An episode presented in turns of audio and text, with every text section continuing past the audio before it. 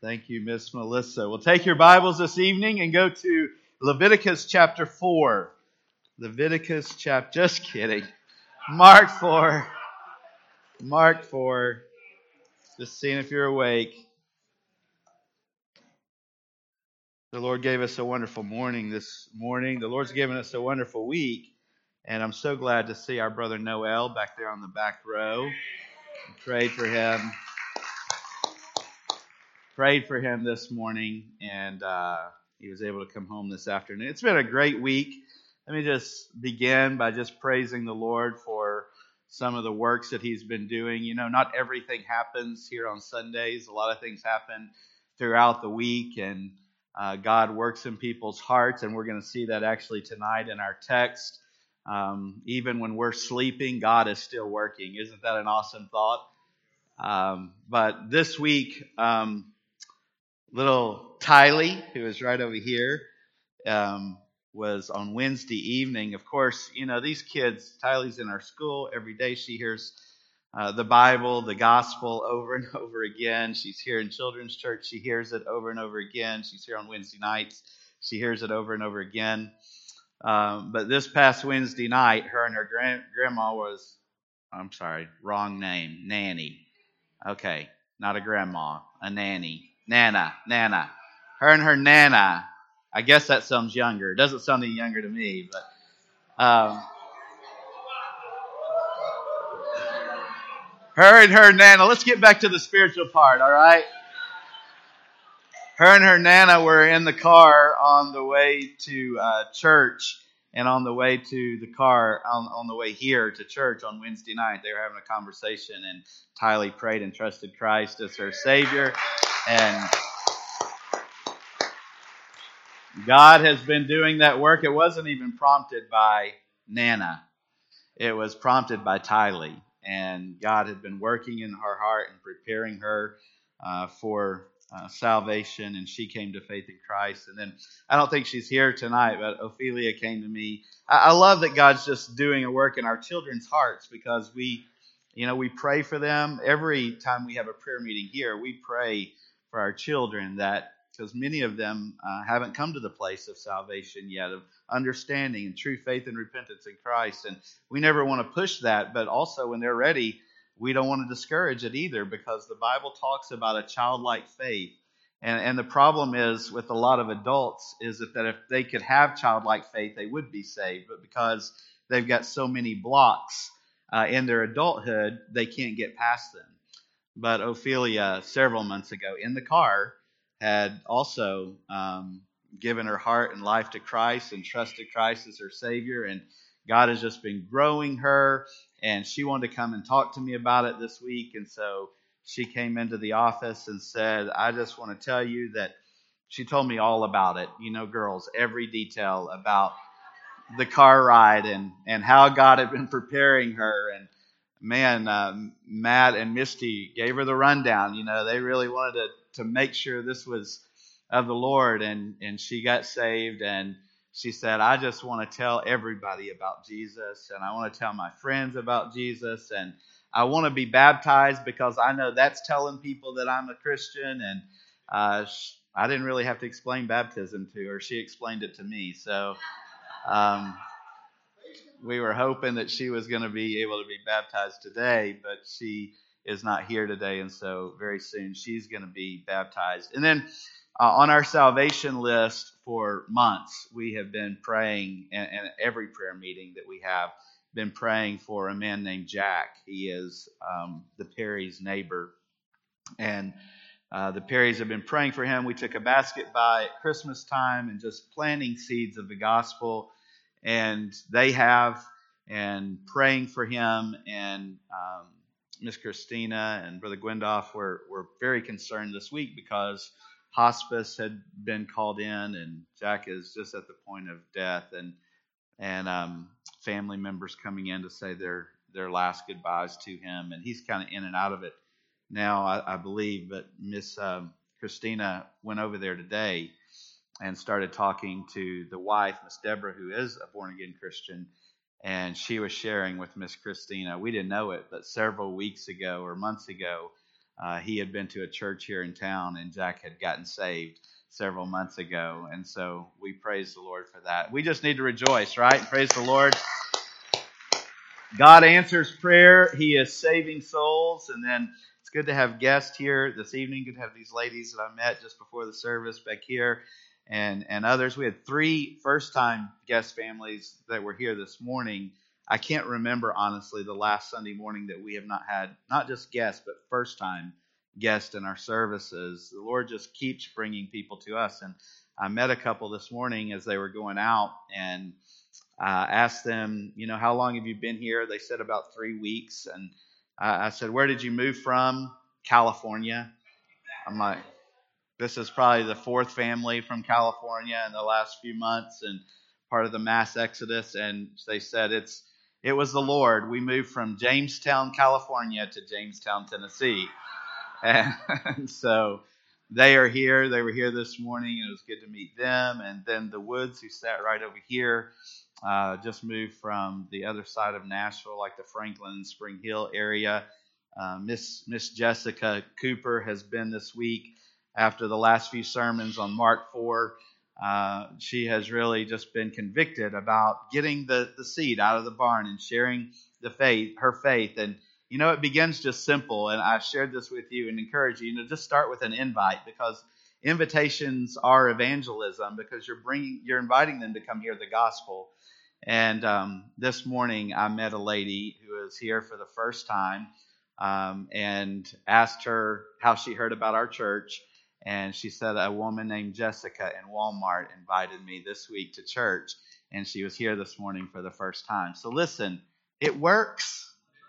It works. If you get the seed out of the barn, it will work. Some will fall on good ground, as we're going to see again tonight, and and God will bring forth that fruit. And it's so encouraging to uh, to see that. Miss Candy Coleman told me I was back there hugging Noel, and she said you know, she she called me over there. She said, "Your wife is especially beautiful tonight." And I said, "I think she's beautiful all the time, but I agree with you. She's especially beautiful tonight." So you're right, Miss Miss Candy. I agree with you 100%.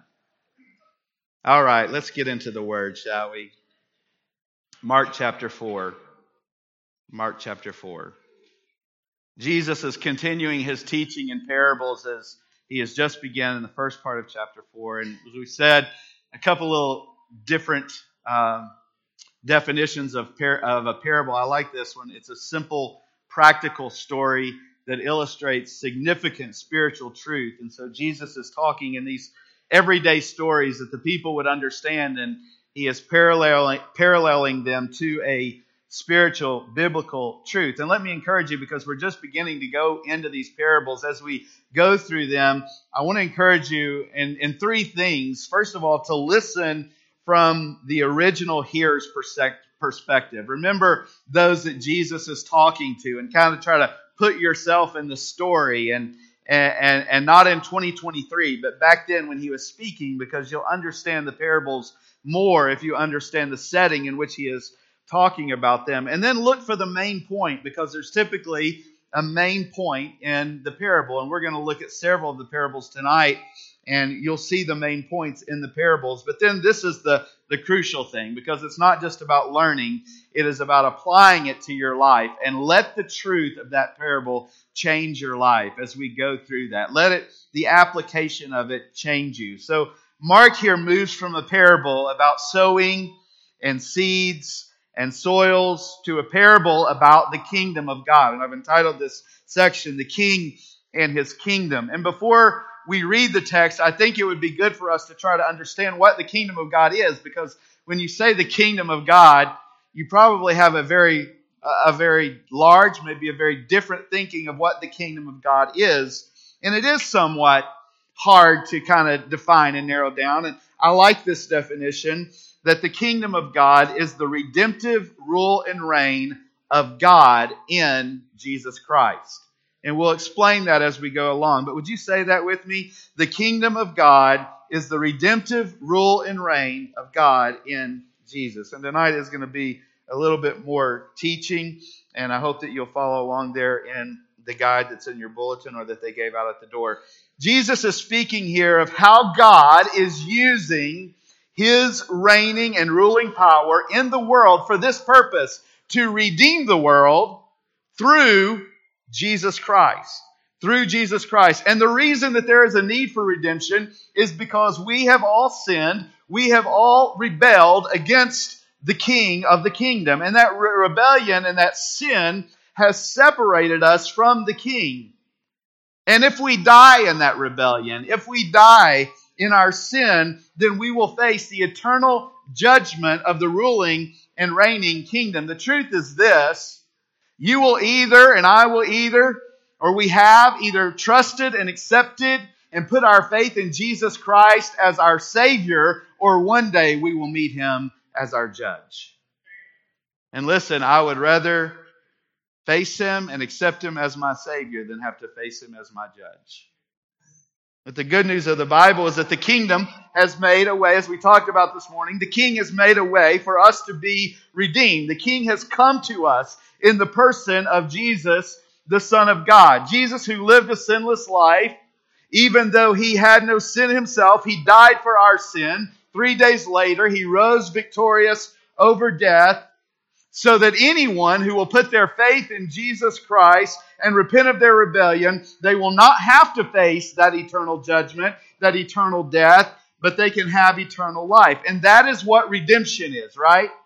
It is someone paying the price for something. It is someone rescuing us, delivering us from something. And so God has made a way for all of us to be restored into relationship with God the King. How? Through the Redeemer who is Jesus Christ.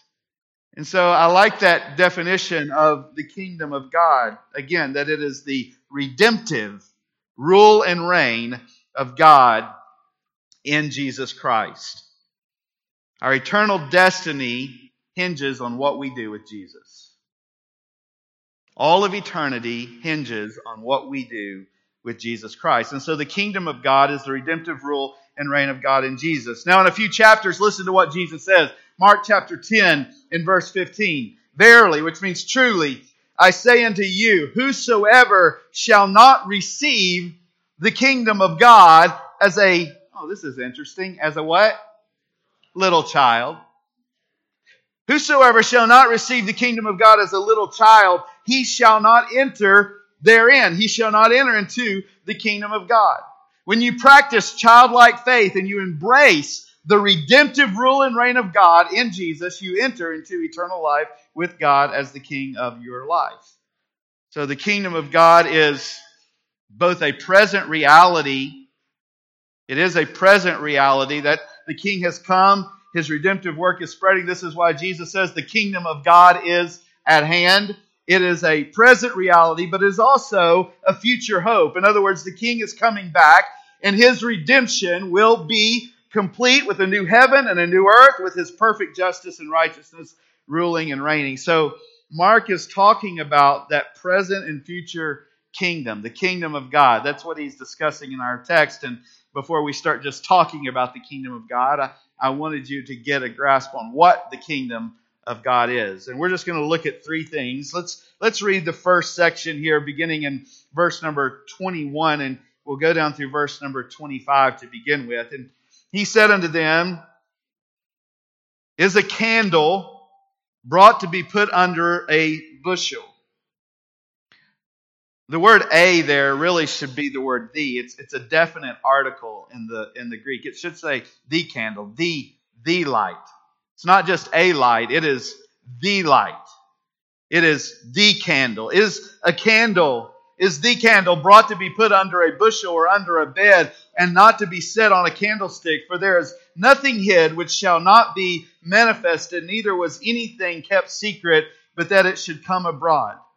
If any man have ears to hear, we've heard this before, let him hear. And he said unto them, Take heed what ye hear. With what measure ye meet, it shall be measured to you. And unto you that hear shall more be given. For he that hath, to him shall be given. And he that hath not, from him shall be taken even that which he hath. So the first thing that Jesus wants to teach us through this first parable is that we should receive the king's word humbly and eagerly.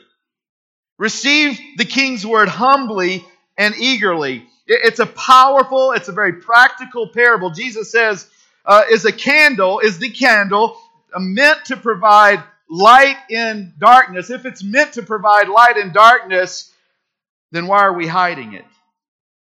The candle or, or light, of course, being His Word, presenting His kingdom and the redemptive work of His kingdom, of Jesus Christ.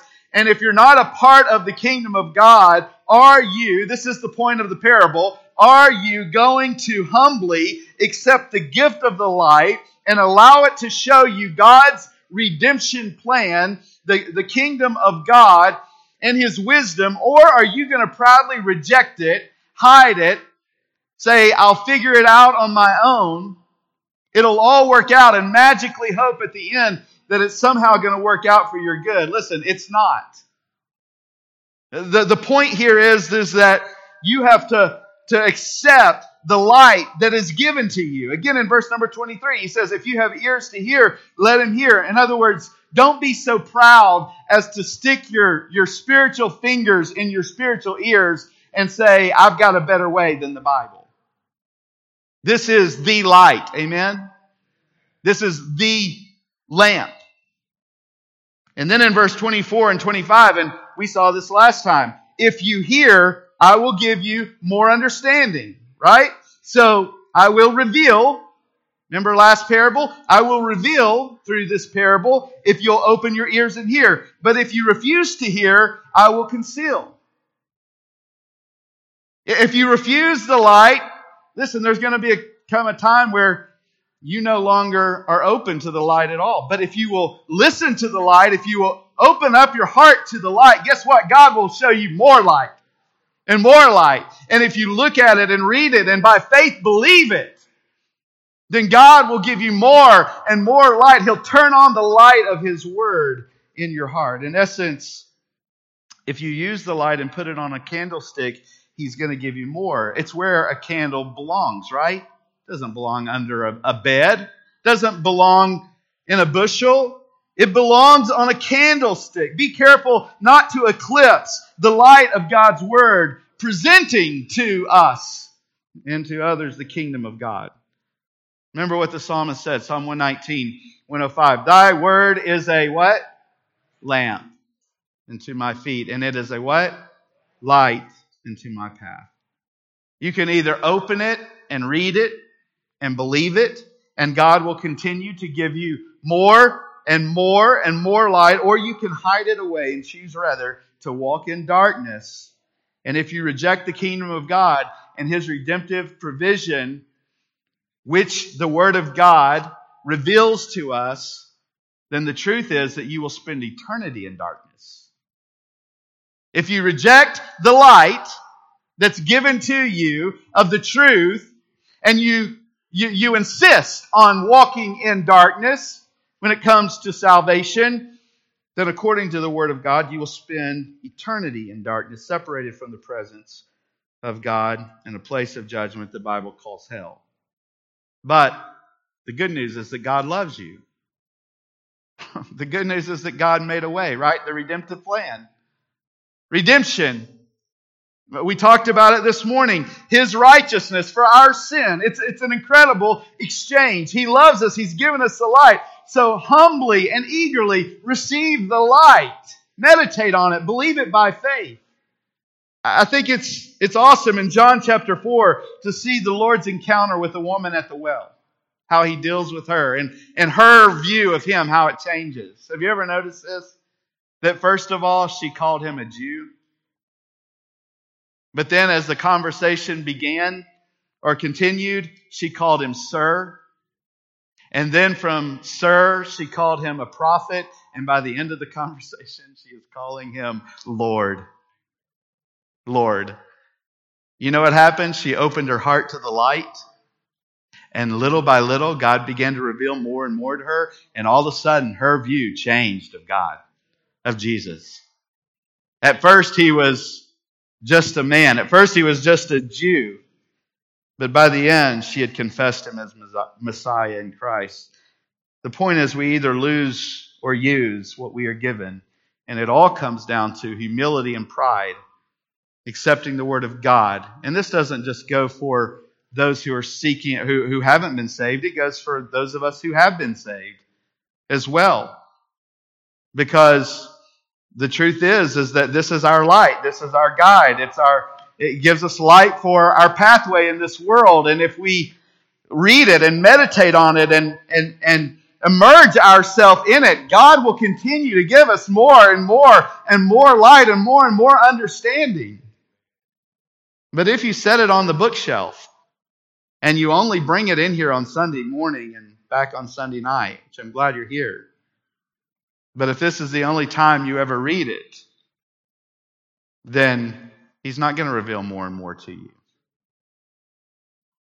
So the first thing is to receive the King's word humbly and eagerly. The second thing is to trust the King's work confidently and patiently. This brings us to the second parable. Look at verse number 26. And he said, So is the kingdom of God, as if a man should cast seed into the ground and should sleep and rise night and day, and the seed should spring and grow up, he knoweth not how. I love that little phrase.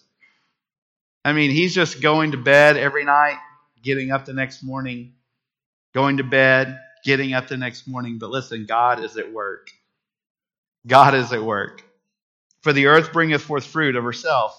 First the blade, then the ear. After that, the full corn in the ear. But when the fruit is brought forth, immediately he putteth in the sickle, because the harvest is come. He's going back to the parable that we just covered in verses 1 through 20 of the seed and the sower and the soils. And the message here is now to the sowers who have sown the seed of the gospel, and it describes that which has fallen on good ground. Notice again what the sower has done after he has planted the seed. Verse 27 He sleeps and rises night and day, and he does this over and over again. He's planted, he's watered, he's done what he's supposed to do. Now he's not anxious. He's gotten the seed out of the barn. Listen, you and I will sleep a lot better at night if we simply are obedient to get the seed out of the barn. We don't have to be pressured or feel the pressure of whether people are going to accept that seed. Our responsibility is to get the seed out of the barn. And then to let God do his work, right? And he does his work. The power of the seed is supernatural. And notice what the seed does. It springs, it grows up, and, and the sower doesn't know how. While we're sleeping, God is not. He neither, the Bible says this, He neither slumbers nor sleeps. He is always at work. When we're in a totally different location than someone else who we have witnessed to, guess what? The Holy Spirit of God is still at work in their heart and their life. As they lay their head on their pillow at night, the Spirit of God is still there. The Spirit of God is still there. And if He wants to, guess what, Brother James? He can wake them up in the middle of the night and He can bring conviction to their soul. And while you and I sleep and rise, our God is still at work. Isn't there a great confidence in that? We rest in Him. It is Him that brings the increase. It's almost a commonplace occurrence one that the farmer often takes for granted. But the fact remains, as you look at it and as you study it, it's a miracle of God. It cannot happen without God, right? John Phillips said this I love it. Every growing stalk in the farmer's field is a miracle. The farmer owes it all to God.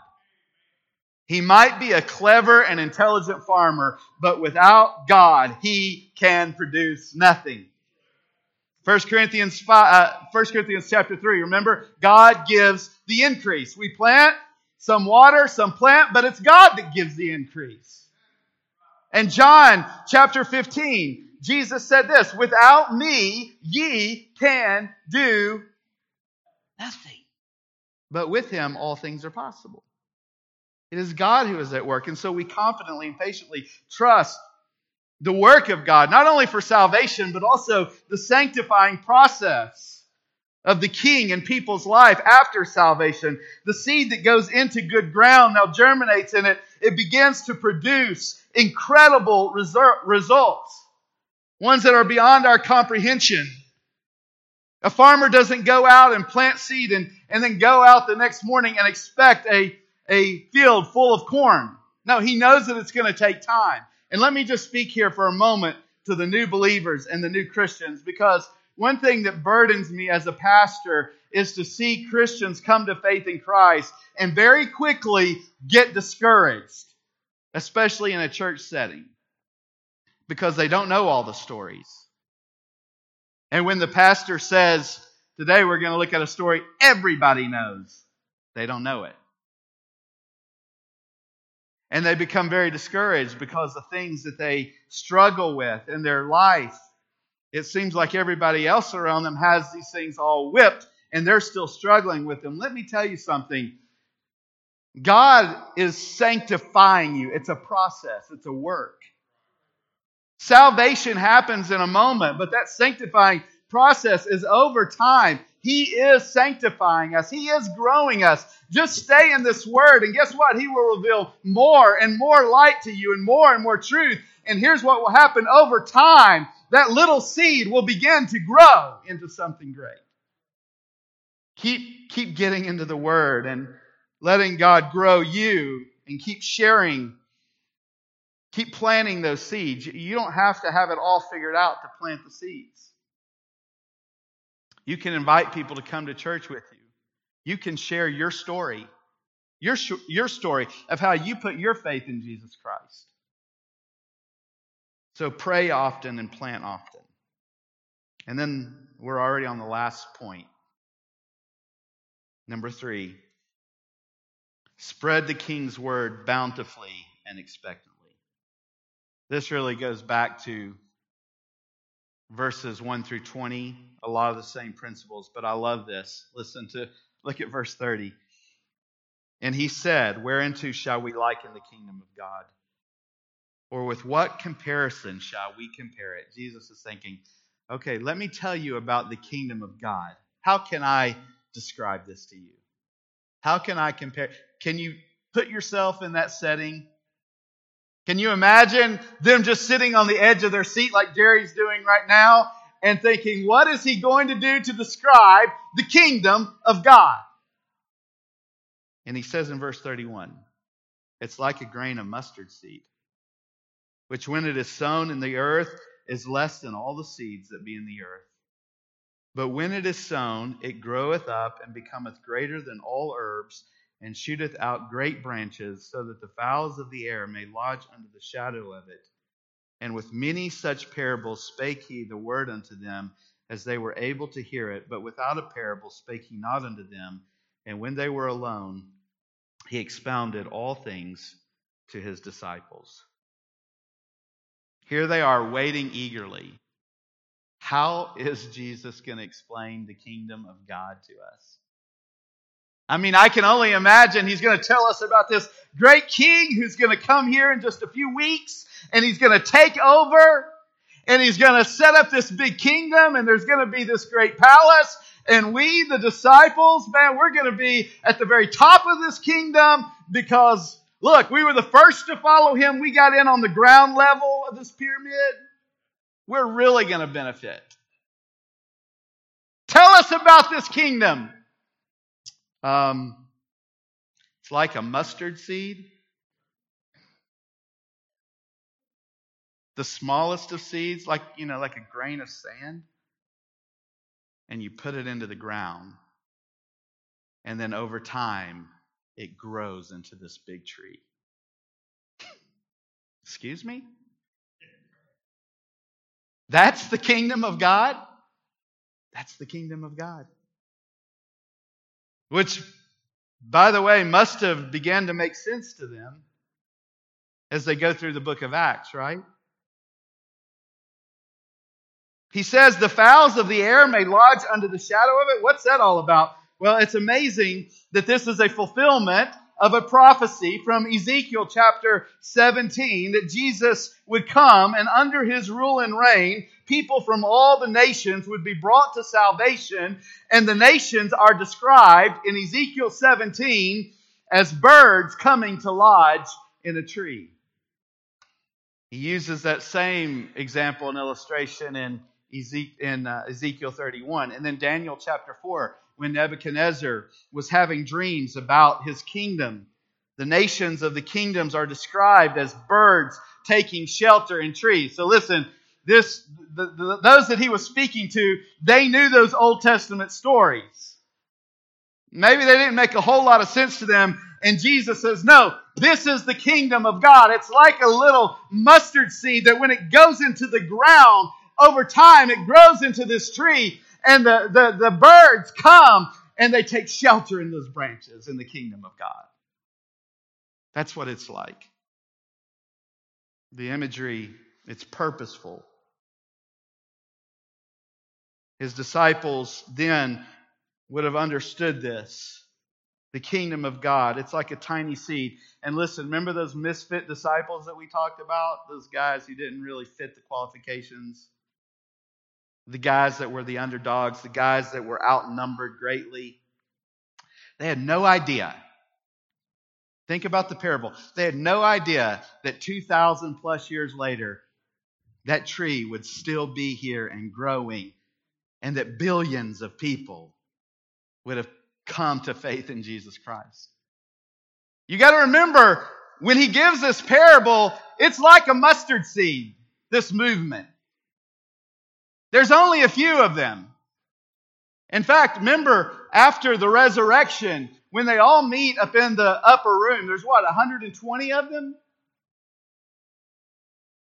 There's just a small amount. Remember, the crowds come to hear the parables, the crowds come to hear the miracles, but what do they do? They go away and there's only a few left. It's a mustard seed, but he wants them to know it's going to grow. And they began to get a glimpse of this, didn't they? Acts chapter 2, when Peter stood up on Pentecost and preached Jesus and salvation, and in one service, 3,000 people came to faith in Christ. Just a few days later, thousands more come to faith in Christ. Oh, they're seeing that little sprout come up out of the ground now. It was just a mustard seed, but now we're beginning to see it grow. And now you and I have the incredible, awesome privilege of looking back and seeing how that little mustard seed has grown into billions and billions of people coming to faith in Jesus. We're part of the kingdom that Jesus describes. He describes this kingdom also in Revelation 7. After this I behold, and lo, a great multitude which no man could number of all nations, of all kindreds and people and tongues, stood before the throne and before the Lamb, clothed in white robes and palms in their hands, and cried with a loud voice, saying, Salvation to our God which sitteth upon the throne and unto the Lamb. And all the angels stood around about the throne and about the elders and the four beasts and fell before the throne on their faces and worshiped God, saying, Amen. Blessing and glory and wisdom and thanksgiving and honor and power and might be unto our God forever and ever. Amen. Oh, that little mustard seed. One day that kingdom is going to be fulfilled with people from every tribe and every nation around the throne worshiping Jesus Christ. And as we said in our last two sermons, the seed is something that not only we've accepted personally, but we have the responsibility to sow it everywhere we go. You knew I was going to get there, didn't you? Because that's where the parable goes. It makes no sense for a farmer to keep the seed in his pocket, in his pouch. Makes no sense for us to have barns just full of seed. But this is the life that so many Christians live. Boy, I sure am thankful that I'm a part of that kingdom. Well, I am too, but what are we doing to get other people in? We have the light that can bring hope. We have the light that can bring people to faith in Christ. They're living in darkness, they're walking in darkness. We have the light. Did you know that darkness can never stop light when light is present? Darkness can never cover light when light is present. And you can hide it under a, a bed, under a bushel, and it's dark. But if you bring light into a dark room, what happens? The light wins, right? The light wins. And the king has commissioned us to go and to spread the good news of the kingdom of God. The king has come and provided a way of redemption. Tell somebody that's, that's the kingdom of God. The redemption, the, the rule and reign of God through Jesus. The truth is, and the sad reality is that there are at least 3.2 billion people who still have not heard the good news of the kingdom of God. I want that number to sink into your head 3.2 billion people. Many who do not even have a Bible in their language. I was reading this week about a single young man named Jonathan about 20 years ago, and we're done. We're finished. He's a single young man. He's passionate about the gospel. God's working in his heart. He wants to see people saved, and he and some of his friends are decide before we get married, before we start families, before we begin whatever it is God wants us to do, we want to take a trip, a guy's trip, into some rough areas, places that we may never get to go again. Jonathan and some of his friends, they they left the United States. They went to this very remote area. They knew that there were some missionaries there, and one day in a remote mountainous area, they came to the missionaries that they knew were there serving. And after spending several days with them and talking to them, they realized that there were some areas not far from them where they had never been able yet to take the gospel. And they asked these young men, We don't know what's there. Would you guys want to go with an interpreter and some literature and share the gospel with these people who they have no Bible? they have no knowledge. I mean, you have to start at the very beginning. And these guys said, sure, we, would love to go. And so they go into this area, this remote area, this little village. And through a translator, they began to ask, you know, some, some very introductory questions like, how did we all get here? We don't know how we got here.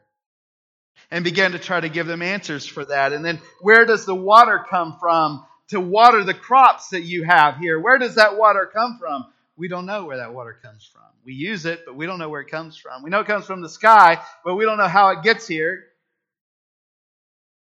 And then they ask them, Where do we go after we die?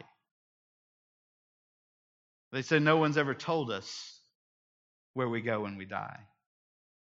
We don't we haven't even really thought about where we go when we die hours and hours they spend with these people. Finally, they go into one of the huts, and one of the men that's there with them, that's helping them, says, Hey, let me get you guys something to drink. It's been a long day. And he goes in, and of course, Jonathan is expecting the guy to come back with a water, but he doesn't come back with water.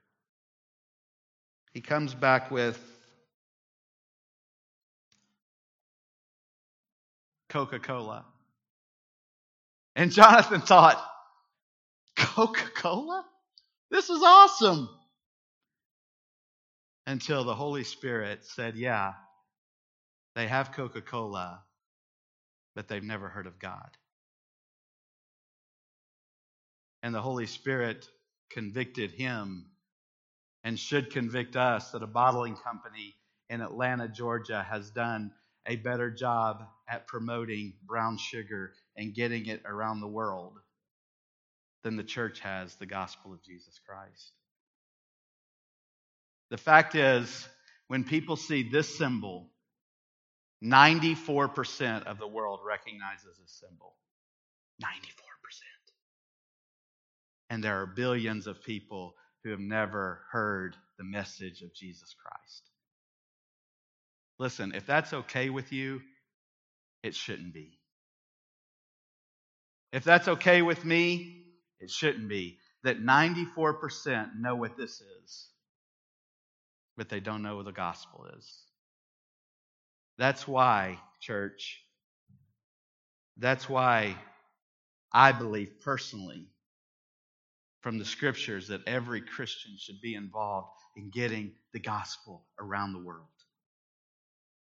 First of all, because Jesus said, Here's the Great Commission take it to your Jerusalem, Judea, Samaria, and where? To the uttermost parts, the remote parts, the parts where no one has heard. How many times have you heard the gospel? Have you thought about that? How many times would you guess you've heard the gospel? I can tell you this you've heard it twice today, at least. And I would dare say you hear it every week of your life. That's how many times you've heard it. Just do a little multiplication. But here's a convicting question for me How many times have we shared it? What are we doing to get the gospel around the world? Are we willing to sacrifice so that these Bible translators that we support, that are trying their best to get the scriptures translated into languages where people do not have the Bible, are we doing our part to get the gospel to the ends of the world? Matthew 24, verse 14 says this And this gospel of the kingdom shall be preached in all the world for a witness unto all nations, this kingdom. And then shall the end come. Does that motivate you? The incomes and the chances for people to hear the gospel are no more. It's just an assumption. If you have the seed, throw it. If you have the light, do what with it? Shine it. We do. Yeah, the little kids' song. Let it shine, let it shine. Hide it under a bushel? No. I'm going to let it shine. That's what God has called us to do. Not to put it under a bed, in a, under a bushel, but to put it where? On a candlestick, where it can light the darkness. That's where it belongs. This is the parable that he gives them the end of Matthew, Matthew, or Mark chapter 4. Father, thank you for the kingdom of God. Thank you for your redemption plan through Jesus.